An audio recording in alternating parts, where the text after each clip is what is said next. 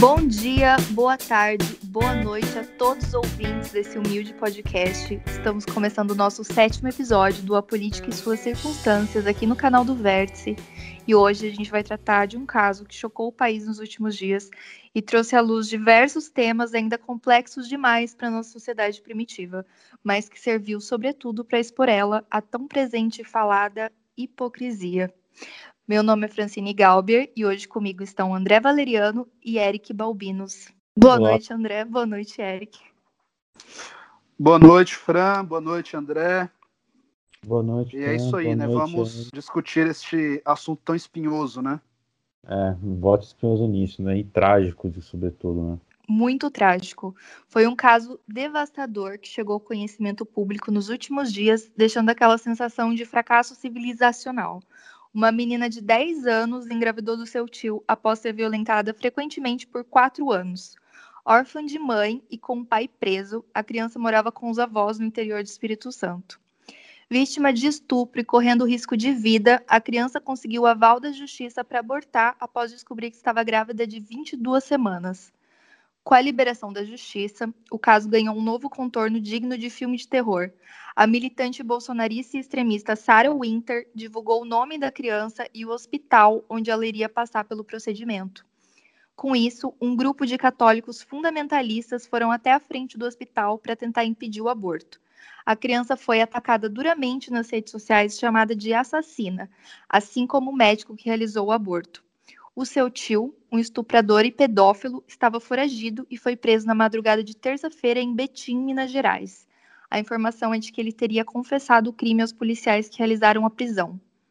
Com a exposição excessiva e correndo o risco de linchamentos, o governo do Espírito Santo informou hoje que irá oferecer moradia, proteção e permitir que a menina mude de identidade e, quem sabe, assim consiga seguir a vida. Nesta quarta-feira também, a Promotoria de Infância e da Juventude do Ministério Público do Espírito Santo ingressou com uma ação pública contra Sara Winter. Na ação, a promotoria pede que a bolsonarista pague uma indenização de um vírgula trezentos e vinte milhões por danos morais coletivos. Ao divulgar o nome da menina e o endereço do hospital, a Sara Winter violou o artigo dezessete do E C A e o artigo duzentos e oitenta e seis do Código Penal, e deve responder criminalmente. É com vocês. Bom, eu, eu tenho falado muito a respeito disso. Eu tanto postei um vídeo no meu canal, no Metanoia, escrevi é, vários tweets, enfim. A questão aqui, ela diz mais, a, mais respeito a, ao caso da garota do que a uma disputa política em torno do aborto. Eu notei, como cristão, inclusive, é, faço parte dos debates, das redes, onde as, os religiosos cristãos costumam repercutir fatos da sociedade, e eu notei, em parte da bolha, uma compreensão um pouco mais piedosa a respeito do caso. Porém, é inegável que esta, esta minha bolha é uma bolha mais escolarizada, uma bolha um pouco contemporânea até, porque há um grosso uh, da população evangélica que hoje já se faz quase maioria no debate público, que simplesmente interpreta a sociedade como se vivêssemos no Velho Testamento. Eu aqui digo a vocês que eu pessoalmente sou contra o aborto. Acho, inclusive, que as leis é, a respeito são razoáveis, né? Ah, não sou nenhum entusiasta da descriminalização ampla, geral e restrita, mas é inegável que se torna inadmissível esta mobilização para que uma garota de dez anos... gestante em decorrência de um abuso por parte de um familiar, aliás, por parte de alguns familiares, segundo notícias recentes, né? Que o, o tio gravou um vídeo afirmando que o avô da garota e um outro parente deveriam ser submetidos a exames, enfim, porque é, exames genéticos, porque supostamente abusaram da garota também. Então perceba o grau de, de maldade, de sensibilidade que essa situação exige de nós enquanto seres humanos, cidadãos e enquanto cristãos, no meu caso, no meu lugar de fala. Não é razoável se cobrar que a garota leve a cabo esta gravidez que pode colocar em risco a sua própria vida. Se é verdade que foi retirado ali o, o feto, né? É, também é verdade que esta garota sofria. E isso se tornou objeto da disputa política porque, como você disse na sua abertura, Francine, nós vivemos um momento, talvez, de decadência civilizacional no Brasil. A sociedade brasileira caminha para o colapso. Ela se tornou insustentável, seja por decisões históricas no âmbito da gestão pública, seja por um caráter moral que agora se mostra mais evidente diante de circunstâncias mais extremas. Perceba que não houve qualquer consideração com a garota e, o que é pior, grupos entendem como legítimo a exposição da garota, grupos, inclusive, que reivindicam o monopólio da virtude, das virtudes, pregam e incitam violência contra a equipe médica que operou essa interrupção da gravidez. Então, o que me parece aqui nesta fala inicial é que a sociedade brasileira caminha para o colapso, ela será tragada pela própria perfídia, pela própria insensatez. É, eu concordo com praticamente tudo que o, o Eric explanou de início. É muito é, com pesar que a gente tem que falar desse tipo de situação, né? Sobretudo de pessoas irresponsáveis que não se compadecem da dor de uma, de uma criança ou até de uma família, né? Que expõem dados, o nome, né, o local onde essa criança está, uma criança que foi abusada por muito tempo, por um parente, né, então as pessoas não se colocam no lugar dessa criança, e sob um, um suposto pretexto de, de virtude, de, de defesa uh, pró-vida, defende coisas absurdas, como tentar ir no hospital e fazer aliciamento uh, moral contra uma, contra uma jovem, contra uma, uma pré-adolescente, uma criança praticamente, né, para que ela não abortasse de um, de um feto que foi gerado de uma ação uh, criminosa, de um estupro, né? E é engraçado a gente ouvir pessoas ditas pró-vida, né, entre aspas, porque essas pessoas alardeiam esse discurso pró-vida, mas também não pouco pensam sobre a situação dessa criança, de como uma criança poderia ser capaz de dar condições de estupro para um, um, um feto, que, os traumas que isso traria para essa criança, ainda mais, são não só os traumas da violência sexual que ela foi submetida durante todos esses anos, mas também o trauma também para ela e depois até para pro, os próprios pais, de ter que carregar um fruto de uma ação como um estupro, né? E a gente tem que, a gente tem que ir também mais além, né? Uh, no caso, a gente vê essas pessoas, algumas dizendo que não, não precisava abortar, Era, era só ter a criança e colocar ela para adoção, deixar ela para um orfanato para ser adotada. Eu, eu, as pessoas acham que as coisas são muito simples, são muito preto no branco. Você, as pessoas não têm, não têm nem ideia como é que funciona o sistema de adoção no Brasil, como isso é burocrático, como isso é custoso, o quanto que é, é, demora para você conseguir adotar uma criança, por exemplo. As pessoas, as pessoas acham que a solução para a instituição é só adoção. Não é bem assim. Não é bem assim.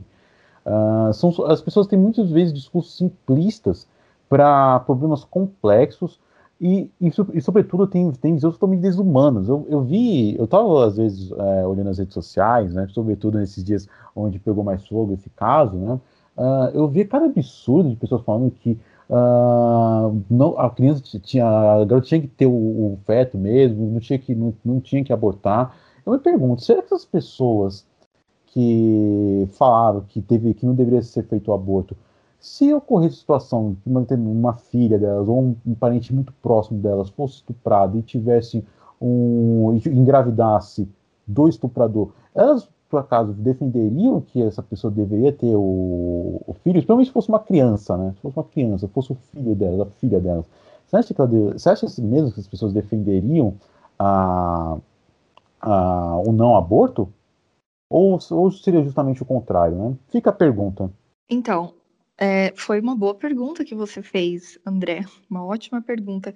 Eu acho que esse caso, ele chocou muito, ele vai continuar tendo repercussões, ele vai ficar marcado na memória das pessoas por mais tempo, porque é, é uma coisa, infelizmente, corriqueira, né? A gente sabe que esse não é o único caso de crianças que são abusadas dentro da sua própria casa, mas ele vem, né, na esteira desse esgoto bolsonarista que está tomando as redes.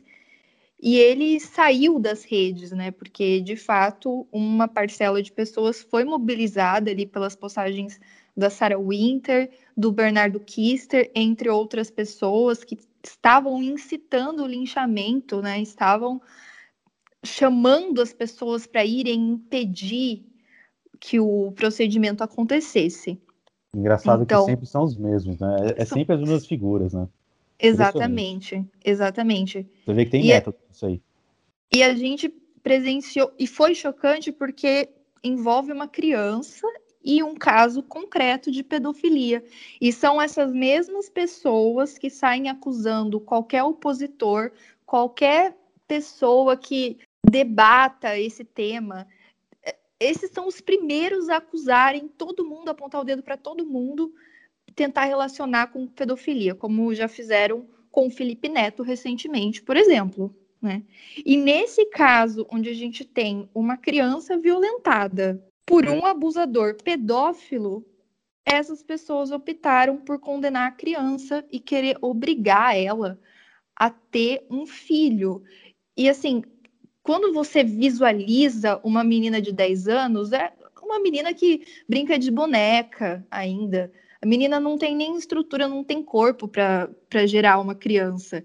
A vida dela estava correndo risco. E eu não vou nem entrar no debate do aborto, que hoje a gente não vai se aprofundar nesse tema. Talvez a gente faça um podcast mais para frente para debater esse tema. Mas nesse caso, mesmo que aqui no Brasil o aborto seja previsto em algumas, é, em algumas situações, aqui no, na nossa legislação, essa menina teria autorização total da justiça, porque ela se enquadra em duas situações do aborto, que ela estava correndo risco de vida e ela foi violentada. E ainda assim, essas pessoas queriam impedir ela de exercer um direito que ela tem, né? Porque, assim, o aborto, ele, independente da, da fé de cada um, de como a religião de cada um entende, ele também é um problema de saúde pública.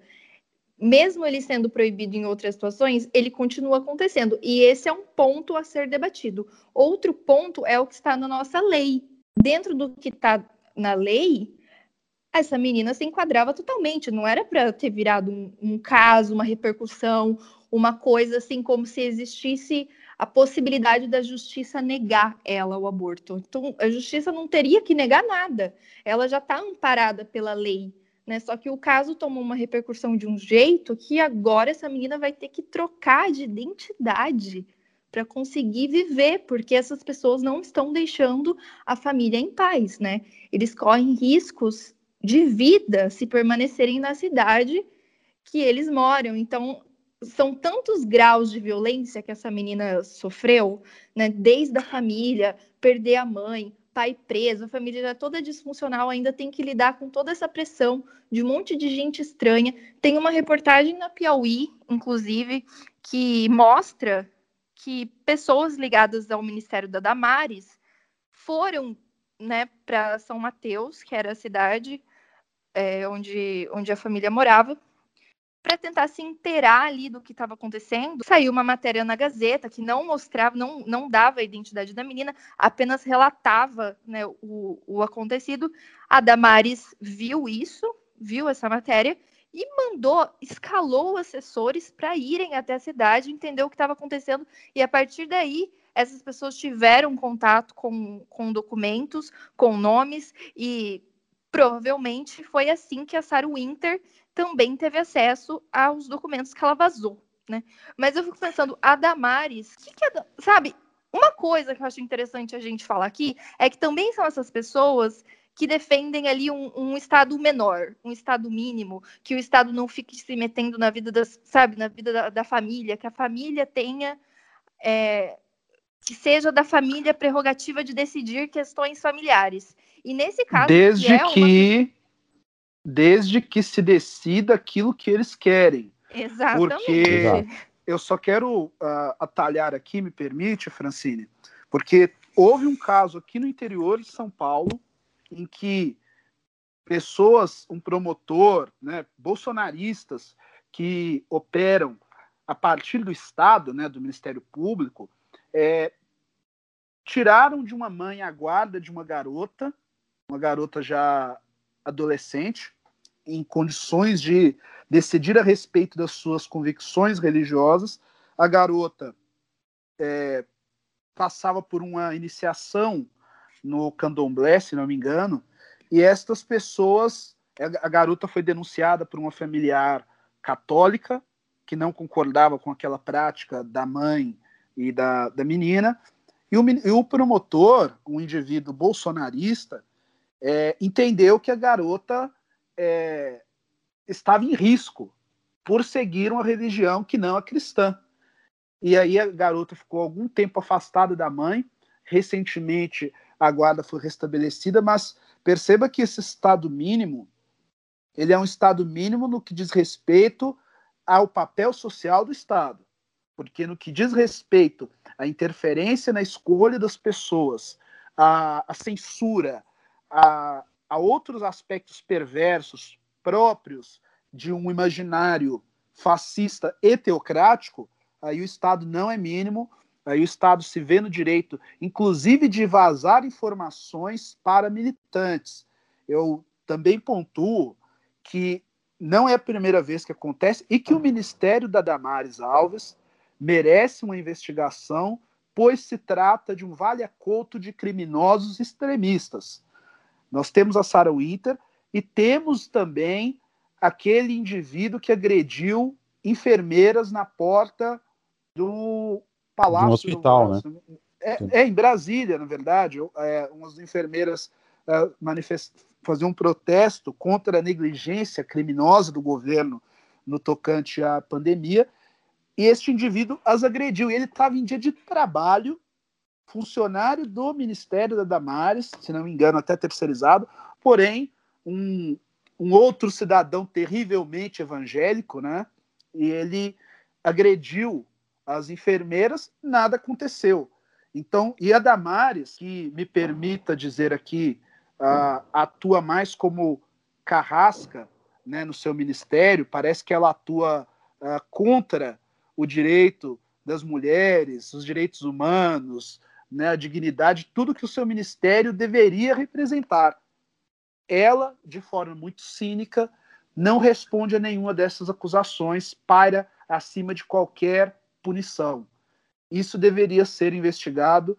Seria, se nós não tivéssemos uma Procuradoria-Geral da República tocada por um mercenário que aspira por uma vaga no Supremo Tribunal Federal, certamente haveria, no mínimo, uma denúncia, um pedido de investigação contra o Ministério da Damares.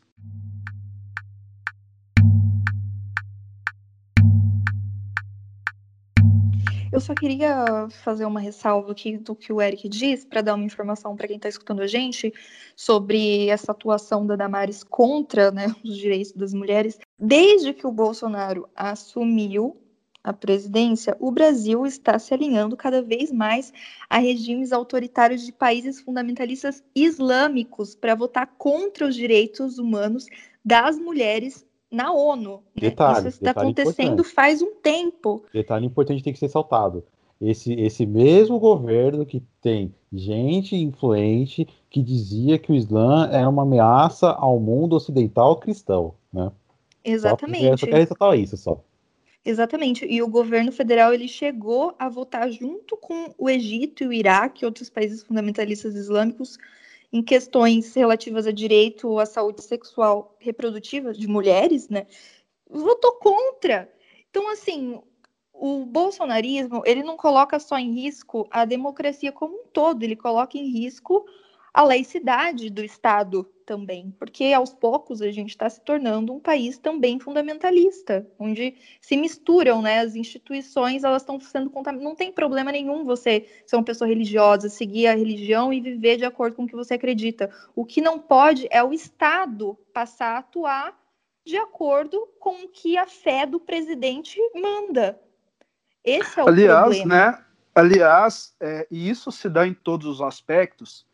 Recentemente também, o governo Bolsonaro intercedeu junto às autoridades angolanas para ah, que a Igreja Universal do Reino de Deus tivesse os seus direitos garantidos, direitos que ela clama sobre templos religiosos, garantidos pela justiça daquele país. Sabe-se que há uma disputa entre uma dissidência angolana da I U R D e a liderança brasileira. A dissidência angolana acusa os brasileiros de racismo, evasão de divisas, discriminação contra clérigos nativos. Em meio a esta disputa, a Igreja Universal pediu que o governo brasileiro intercedesse por eles junto ao presidente daquele país. Isso é uma vergonha completa. Né? Uh, nós temos, além deste caso, também no tocante à pandemia, né, lideranças religiosas pressionaram o presidente para que ele autorizasse a, o relaxamento das medidas de distanciamento social, incluindo aí a reabertura de templos e, e os serviços religiosos, né? A retomada dos serviços religiosos.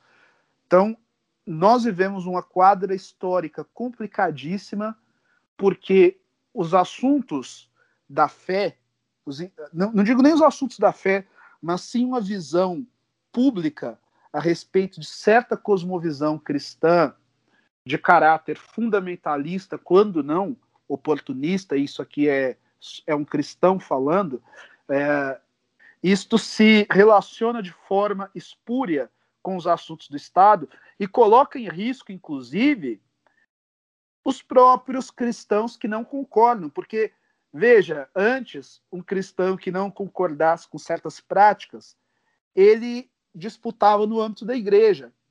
Hoje, ele se vê acuado tanto por uma liderança, por lideranças religiosas, que tem esse caráter fundamentalista, quanto pelo próprio Estado, que é aliado da primeira. Então, é um perigo para todos. É uma ameaça que nós temos que enfrentar de forma adulta, ou então não se sabe o que será do Brasil amanhã. E tem que ser dito, mas, infelizmente, que os discursos fundamentalistas estão ganhando cada vez mais espaço no âmbito político. Não só em relação ao próprio presidente Jair Bolsonaro, que foi sim apoiado e, e, tem, e até elegido, de certa maneira, uh, pela população evangélica, mais, quase que podemos dizer que oitenta por cento do, da, da população evangélica votou no presidente Bolsonaro, ele teve apoio é, de líderes religiosos, uh, também católicos, mas também, sobretudo, evan- é, evangélicos, de pastores, né, pastores com muita influência, tanto no, no campo é, teológico, mas também no campo político, porque essas pessoas também têm representantes políticos, né, dentro do Congresso, dentro do, do, do poder. E, e a gente vê que, infelizmente, a gente está cada vez mais vendo é, discursos é, extremistas, né, fundamentalistas, ganhando força. O que aconteceu no caso da, da, da criança de dez anos foi um claro exemplo de como o, fun- o fundamentalismo religioso, fundamentado numa ideologia política, conspiratória, também que se pauta na reação da reação, e está ganhando cada vez proporções mais perigosas, vai chegar, vai chegar a um ponto de que a gente vai ter uma escalada de, de tensões ainda pior. A gente não pode esquecer, por exemplo, do caso do Porta dos Fundos, que teve sua sede atacada por um extremista, né, neofascista, que era um, do, que, de um grupo integralista do Brasil, que é um grupo fascista, e que também se arrogava também um cristão, né? Era um, caso, um cara fundamentalista religioso que hoje fugiu do país e está agora na Rússia, né? Eu nem vou citar o nome desse sujeito porque não merece nenhum tipo de comentário, né, uh, sobre ele, mas a gente vê cada vez mais esse tipo de comportamento extremistas e de grupos religiosos uh, tomando força, e, e a gente não vê críticas, a gente vê poucas críticas de, algum, de algumas lideranças para esse tipo de movimento. A gente precisa, sim, que, gro- que os grupos religiosos que não compactuam com esse tipo de fanatismo, com essa cooptação política, se manifestem e deem um basta nisso, porque vai chegar ao ponto que a coisa vai acabar é, degringolando e vai chegar num ponto que vai ser bastante perigoso para a nossa própria democracia, para o próprio, pro próprio Estado laico e também até para as próprias uh, sociedades em si, né? Principalmente para os grupos é, religiosos mais marginalizados, né? Que no caso uh, são os grupos de matriz africanas, por exemplo. Sim,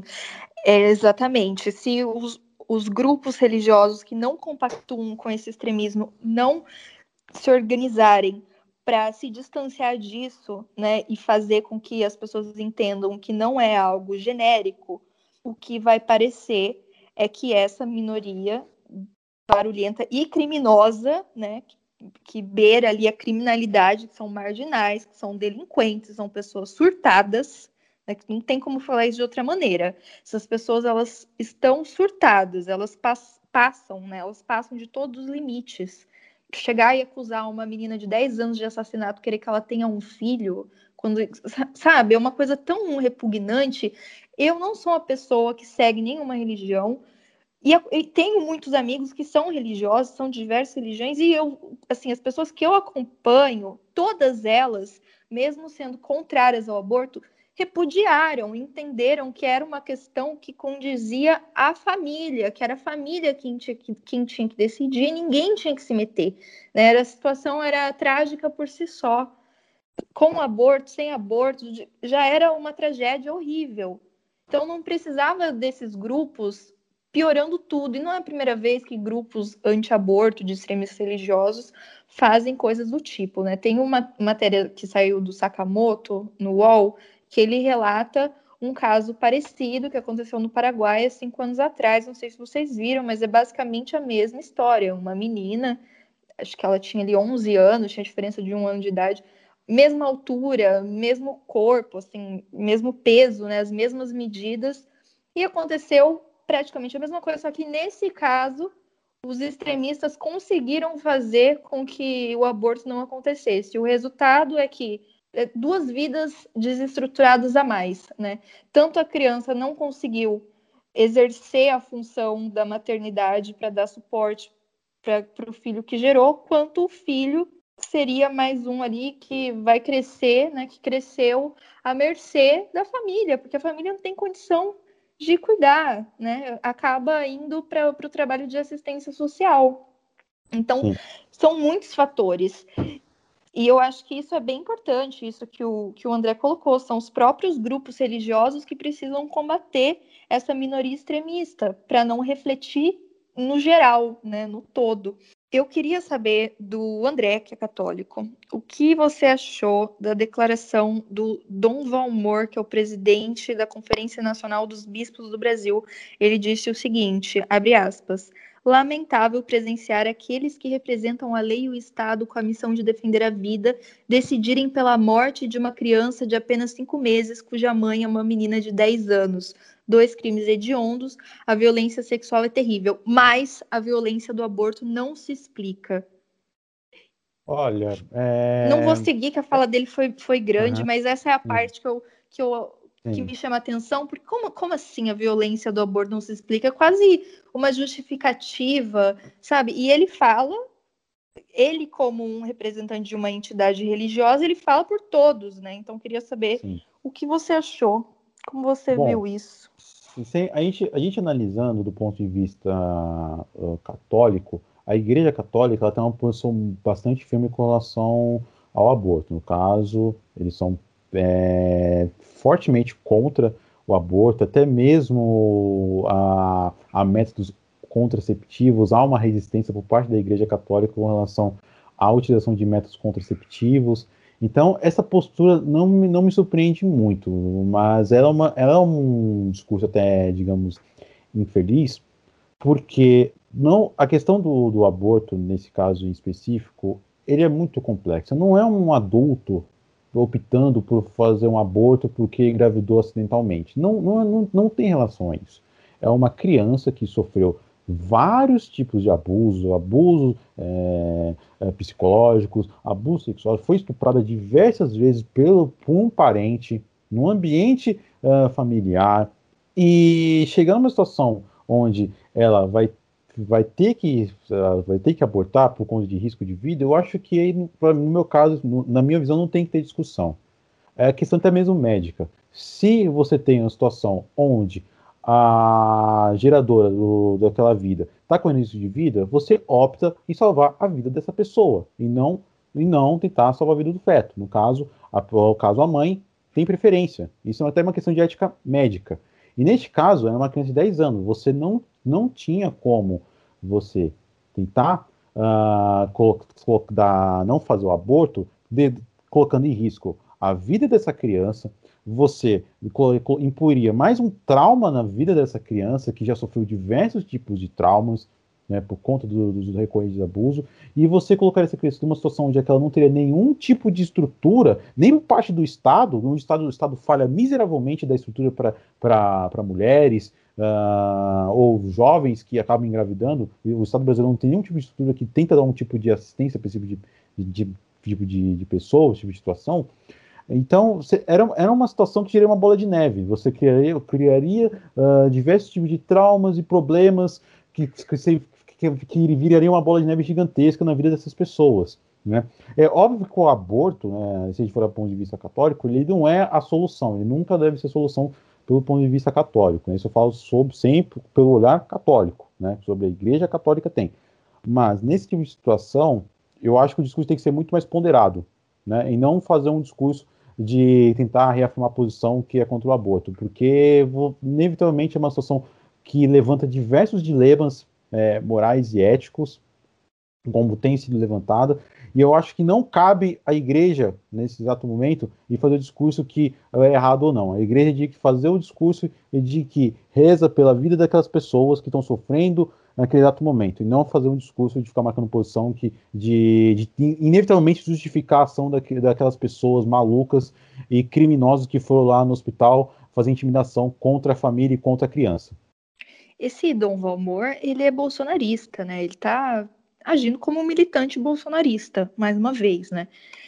É, eu queria saber do Eric, que é evangélico, agora, sobre a declaração do Silas Malafaia, né, que é outro ali que, que estraga, que mancha, né, o, a religião.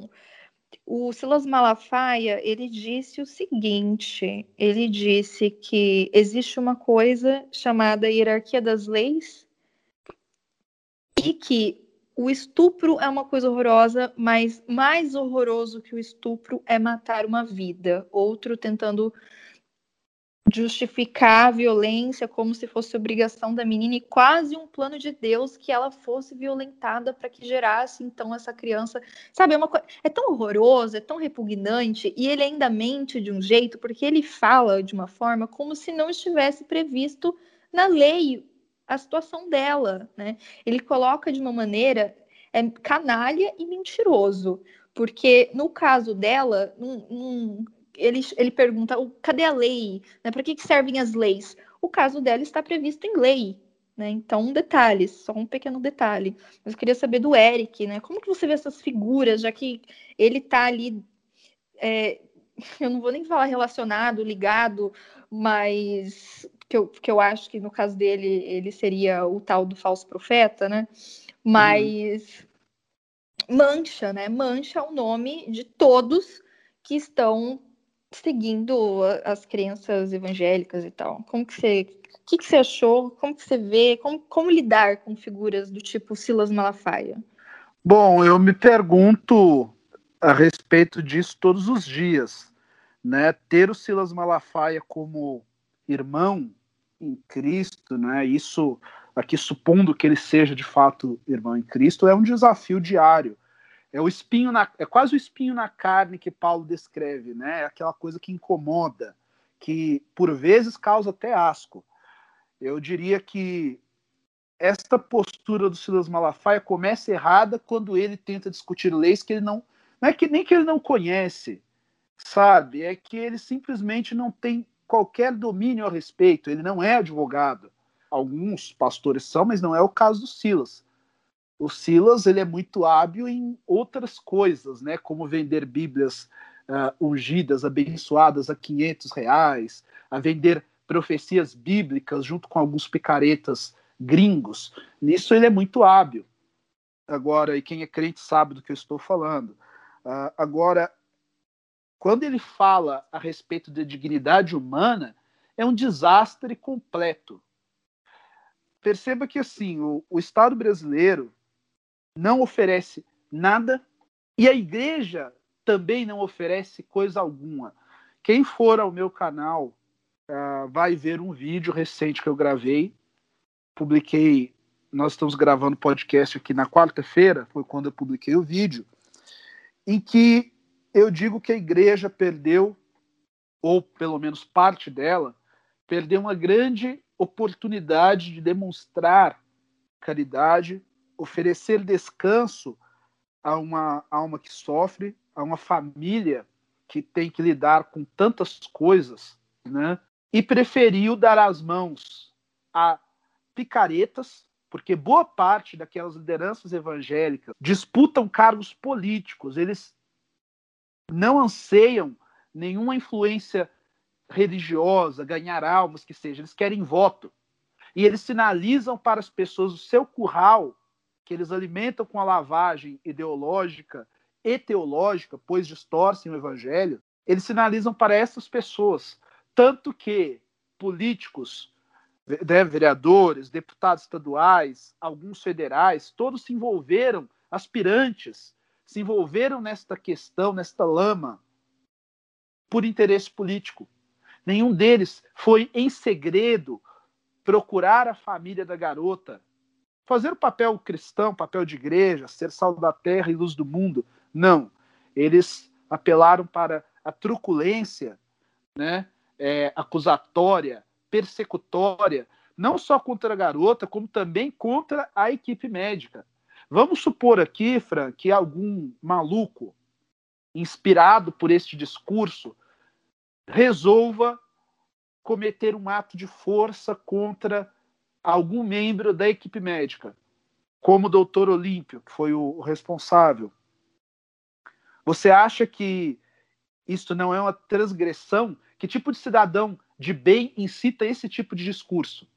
E que tipo de cristão incorre nessa prática? Nenhum deles se preocupou em ter misericórdia, mas sim em defender os próprios interesses. Eu não compro o discurso do Malafaia, bem como o do Dom Valmor, é, que é outro que demonstra certo fetiche pelo dogma, a ponto de colocar o dogma acima dos mandamentos principais, os, os, os sacramentos, né? Como a ordenança pela caridade, pelo amor ao próximo. Então, que tipo de, de coisa, que tipo de cristão é esse? Que tipo de igreja é esta? Eu não acredito no discurso dessas pessoas e, sinceramente, eles me causam certa vergonha, não só em mim, como em outros tantos, que, como você falou, nós não ficamos felizes, não entendemos que o aborto é uma solução. Essa garota ainda precisa de assistência psicológica, suporte, É, se possível, do Estado, da igreja, da sociedade. Temos que abraçar esta família, esta criança, né? O aborto não é uma solução, ele é uma saída temporária para preservar a vida. Agora, esses pró-vida que estavam na porta do hospital, pode perguntar, defendem ditadura, defendem tortura, não se manifestaram quando João Pedro, um garoto evangélico, foi morto pela polícia no Rio de Janeiro, quando a menina Ágata foi morta, quando a irmã Dorothy Steng foi morta em Anapu, com a Bíblia na mão, citando o evangelho para os seus carrascos, cadê que eles se manifestaram? Não são pró-vida, são pró-morte e defensores de um curral religioso para finalidades políticas. E eu vou entrar num detalhe importante, Eric, naquilo que você falou, sobretudo a questão de hipocrisia. Esse mesmo povo é, típico bolsonarista, que, é, que se diz pró-vida, que se diz cristão e tudo mais, não deu um pio sequer, praticamente tapa os ouvidos ou fecha os olhos quando vem à tona aquele, aquele discurso que o Bolsonaro tinha de esterilização cirúrgica para pobres. Porque, segundo o próprio Bolsonaro, uh, precisava fazer isso. Porque, muito bem lembrado. Porque essas pessoas depois recebiam o Bolsa Família, gerando custos e ficaram perpetuando a pobreza. Um, o Bolsonaro fez um discurso praticamente, não, não, não, praticamente não, fez um discurso eugenista, eugenista, eugenista na cara dura mesmo. E nenhum desses ditos pró-vida, que se batem, na, batem no pé dizendo que são cristãos e o, o Diaba quatro, não fez nenhuma fala crítica nem nada. Ao contrário, esses mesmos líderes evangélicos hoje estão do lado do, lado do Bolsonaro dando, dando risada com ele. Porque essas pessoas o, o, o colocaram no poder e hoje usufruem do poder que o Bolsonaro tem. E essas pessoas hoje fecham os olhos para esse tipo de, de atrocidade que foi dita por ele no passado. E defendem essas coisas absurdas como ditadura, né? Hoje, praticamente, essas pessoas que sente, se depender dessas pessoas, terem vivido na teocracia. Tem, eu só queria falar uma coisa. Essas pessoas, aproveitando o gancho do que o André disse, se deixassem, elas colocavam o Jair Messias como Deus da Terra e do mundo e do universo, né? Vamos só dar uma informação também para o nosso ouvinte. Essa semana, um prefeito de Parnaíba, que é uma cidade do interior do Piauí, inaugurou um monumento em homenagem ao Bolsonaro, que é uma placa que diz o seguinte: quatorze de agosto de dois mil e dezenove, visitou Parnaíba nesta data o líder ungido por Deus, Jair Messias Bolsonaro, presidente da República Federativa do Brasil, que livrou o Brasil do comunismo e da corrupção. Assim, o nível da... Gente, isso é doença, isso é doença, é uma idolatria ridícula. Aí, aí uma coisa Bolsonarismo que... tem um caráter religioso, não é nem religioso, é uma coisa de seita. Sim. É doentio, isso é doente, gente, isso é doente. Uma coisa que tem que ser dita também, que eu acho engraçado, esse, esse pessoal dito uh, católico, uh, que, eu, que basicamente fica gritando, meu, adeus o mundo que... que é católico, que é cristão e tudo mais, esse mesmo pessoal combate a dita teologia da libertação, né, uh, que critica padres e que tem posição um pouco mais à esquerda, mas essa mesma galera hoje, eu posso dizer até mais além, criou-se uma teologia da libertação da direita, né? Criou-se é... uma teologia da escravidão. Também, exatamente, exatamente, exatamente. É exatamente isso. É uma teologia do gadismo ao bolsonarismo, né? A teologia do gado, né? Se a gente falasse de uma maneira mais simplificada, que basicamente a figura que tem que ser, que tem que ser é, adorada não é mais Deus, a figura que tem que ser evidenciada não é mais Cristo, mas sim o Bolsonaro, né? O Bolsonaro e sua família. É, eu, eu só espero, eu, sinceramente eu espero, é, porque assim, eu acredito, e aqui é uma convicção muito minha, que nós teremos todo aquele processo, né? Eu, assim como Black Alien, que a Fran também aprecia, é, eu sei que nós só seremos irmãos e irmãs na segunda vinda, né? e, e quando isso acontecer, eu sinceramente eu reconheço aqui os meus erros, etcétera, mas eu gostaria de, de testemunhar isso, né? Porque é, o Evangelho diz que muitos dirão: Senhor, em teu nome expulsei demônios, em teu nome profetizei, é, operei milagres, e ele dirá: não vos conheço.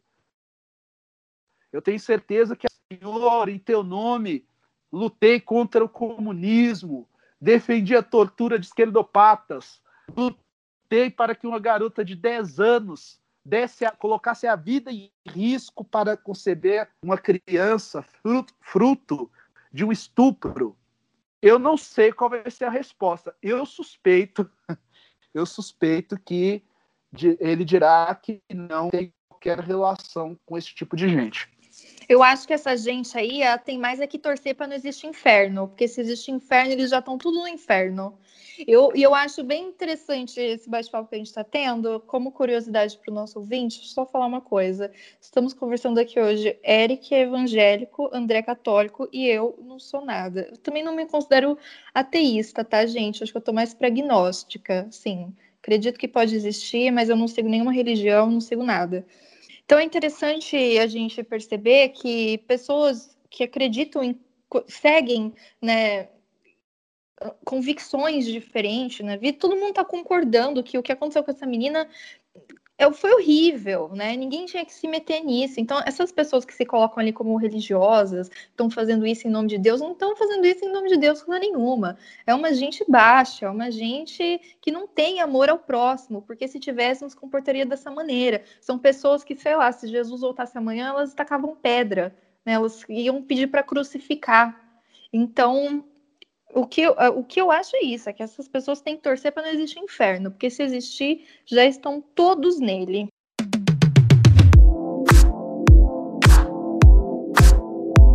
Então, gente, um último assunto que a gente pode tratar hoje nesse episódio foi é, tratado já pelo Eric na coluna dele, que está lá no canal do Vértice, no YouTube, que foi a maneira como as redes sociais agiram nessa situação, né? A Justiça do Espírito Santo pediu, determinou, na verdade, que, que o Facebook, o Twitter e o Google retirasse do ar as postagens que a Sara Winter fez, né? Expondo a criança de dez anos. O Twitter chegou a responder, dizendo que iria cooperar com as autoridades locais, que respeitava as requisições, né? Que te, Que, que realmente aquilo lá infringia suas regras, etcétera. O Google respondeu também que os vídeos do YouTube seguiam também diretrizes, que inclu, incluíam medidas de proteção ao bem-estar emocional físico de menores. E o Facebook não comentou o caso, apenas emitiu uma nota avisando que o vídeo da Sara foi removido da plataforma. Mas o que seria interessante a gente pontuar aqui é que foi necessário, né, que, que a Defensoria Pública do Estado do Espírito Santo entrasse na Justiça em caráter é, de urgência, pedindo para que as plataformas tomassem uma providência, porque se não fosse isso, provavelmente até agora tudo estaria no ar, né? E, e aí, gente, como que vocês veem? A gente falou sobre isso no nosso podcast passado, não necessariamente sobre isso, né, mas sobre a necessidade de existir algum controle nas redes sociais para que as coisas não saiam, não, pass- não passem dos limites como estão passando, porque existem certas condutas que são criminosas e já estão contra as diretrizes das redes e mesmo assim são conteúdos que continuam no ar e só são retirados quando alguém ingressa na justiça, né? Bom, Uh, como eu falei a respeito, a questão, assim, eu sugiro que acessem o canal do Vértice, inclusive, eu tenho uma coluna em vídeo semanal, e na segunda eu falei a esse respeito, porque, na verdade, o problema não é a Sara Winter, o problema é a forma como essas corporações lidam com esse tipo de comportamento. Como esse comportamento gera engajamento, gera tráfego, as redes parecem ignorar, negligenciar essas questões. Você pensa uma coisa, precisa do Facebook, Google e a outra rede que eu me esqueci, Twitter. Você acha mesmo necessário que a justiça entre em cena, o Ministério Público se mobilize para que estas redes retirem este conteúdo do ar? Não, porque já viola as supostas diretrizes estabelecidas pelas plataformas. A grande questão é que a Sara Winter foi suspensa do Twitter, mas começou a operar com outra conta. O ideal seria que o Twitter, aliás, Twitter, YouTube, todos eles, banissem esta cidadã das redes. Ela não é digna de fazer parte do debate público. Esta é a questão. E o discurso que ela representa é uma ameaça a todos. Logo, ela deveria ser banida. Ah, mas ela pode voltar por meio de um fake. Pois muito que bem. Se ela voltar por meio de, um, de um, uma outra conta, que se expulse ela dali também. Haverá um, um, um momento, né, porque uma, perso- uma pessoa como a Sara Winter, ela sobrevive da polêmica, do, do, da turbulência que ela provoca. Se ela não tem palco, se ela não tem este picadeiro, ela não tem dividendo político. E as redes fazem corpo mole. Apesar de, dessas decisões recentes do S T F uh, terem alguns aspectos que podem ser discutidos, um que não se discute, né, quem é civilizado não uh, questiona, é quando o ministro Alexandre de Moraes coloca que isto não é liberdade de expressão, isto é crime. E as redes são copartícipes neste tipo de evento, como pontuou a Tatiana Dias, numa excelente coluna no Intercept. As redes são coniventes com este tipo de ato, na medida em que se eximem de qualquer responsabilidade. E, tem que, e vou mais além também. No caso, já passou da hora de tomarem medidas mais severas, não só contra esses usuários, mas também as próprias redes sociais. Vai chegar um momento que elas têm que começar a serem responsabilizadas também no âmbito uh, da justiça por conta de continuar sendo conivente com esse tipo de situação, com esse tipo de prática. Se as próprias redes sociais não começarem a tomar, soluções, tomar atitudes mais enérgicas para banirem ou para diminuir ao máximo possível esse tipo de ações dentro das suas próprias plataformas, Vai, vai chegar um momento que a própria justiça do, do próprio do, do, do Brasil mesmo, de qualquer outra região, tome ações mais enérgicas que no fim acabem prejudicando ah, não só as próprias redes sociais, mas também os próprios usuários, né? Usuários ah, que não tem nada a ver com esse tipo de prática criminosa. Então, as redes sociais precisam sim começarem a agir e começarem a tomarem mais responsabilidade sobre aquilo que acontece dentro de suas próprias plataformas. O Facebook é muito conivente com as palhaçadas que acontecem lá. Você tem, você consegue achar de tudo no Facebook, desde uh, grupos né, neonazistas, desde grupos que defendem é, teorias conspiratórias que são perigosas, assim como, por exemplo, antivacina. Você tem grupos que defendem as coisas mais absurdas e também as coisas mais é, radicais dentro do, atuando dentro dessas plataformas e nada é feito, né?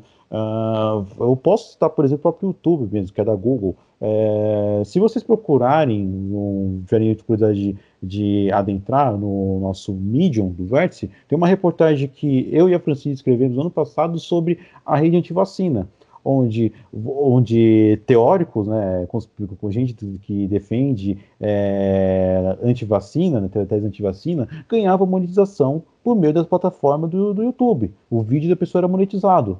E eu, eu, eu, eu vi, eu pesquisei e mandei para o Google, né? Para o Google tomar uma ação. Ou seja, se não fosse por mim ter que tomar a atitude de pegar e denunciar essas pessoas, o YouTube não teria feito nada, porque o YouTube funciona basicamente como um algoritmo e que, no caso, é muito falho porque deixa esse tipo de absurdo é, rolar livre, leve e solto e ainda ganhar lucro, ser lucrativo para essas pessoas.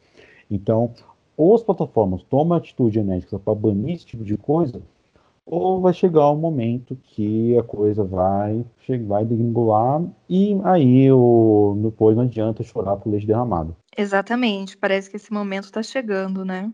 A nós resta observar e fazer o que está dentro da, das nossas possibilidades, mas realmente é algo que vai depender das plataformas, né? Mais das plataformas do que de qualquer outra coisa.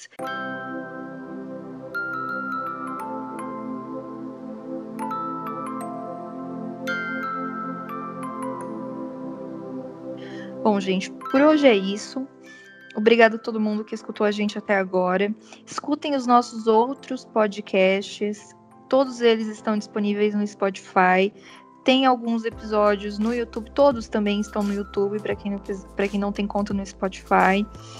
Acompanhe a gente também nas nossas redes sociais. Acompanhe arroba Rede Vértice no Instagram, no Twitter, no Medium, né? Tem bastante conteúdo legal saindo no Medium. E é isso, voltamos na semana que vem com outro tema. Obrigada, meninos. Até a próxima. Muito obrigado e até. Obrigado a todos, obrigado ao público que nos ouviu até o momento e até a próxima.